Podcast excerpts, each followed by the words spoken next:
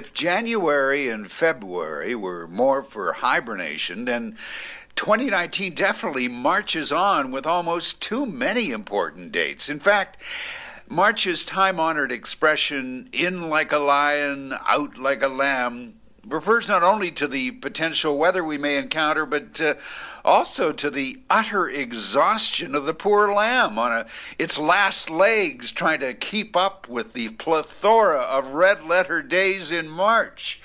Try saying that in one breath. So, take your pick in no particular order.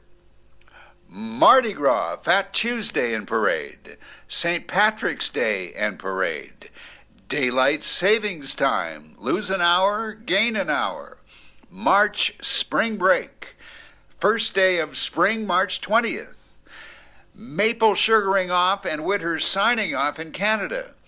Last ice cream cones as Australia grits its teeth for fall.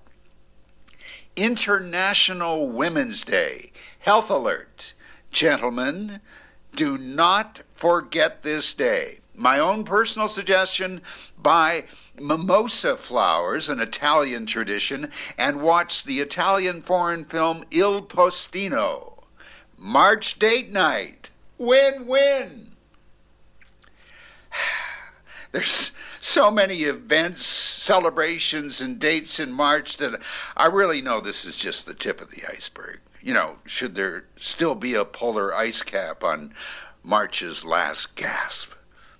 The 31st is the day, by the way.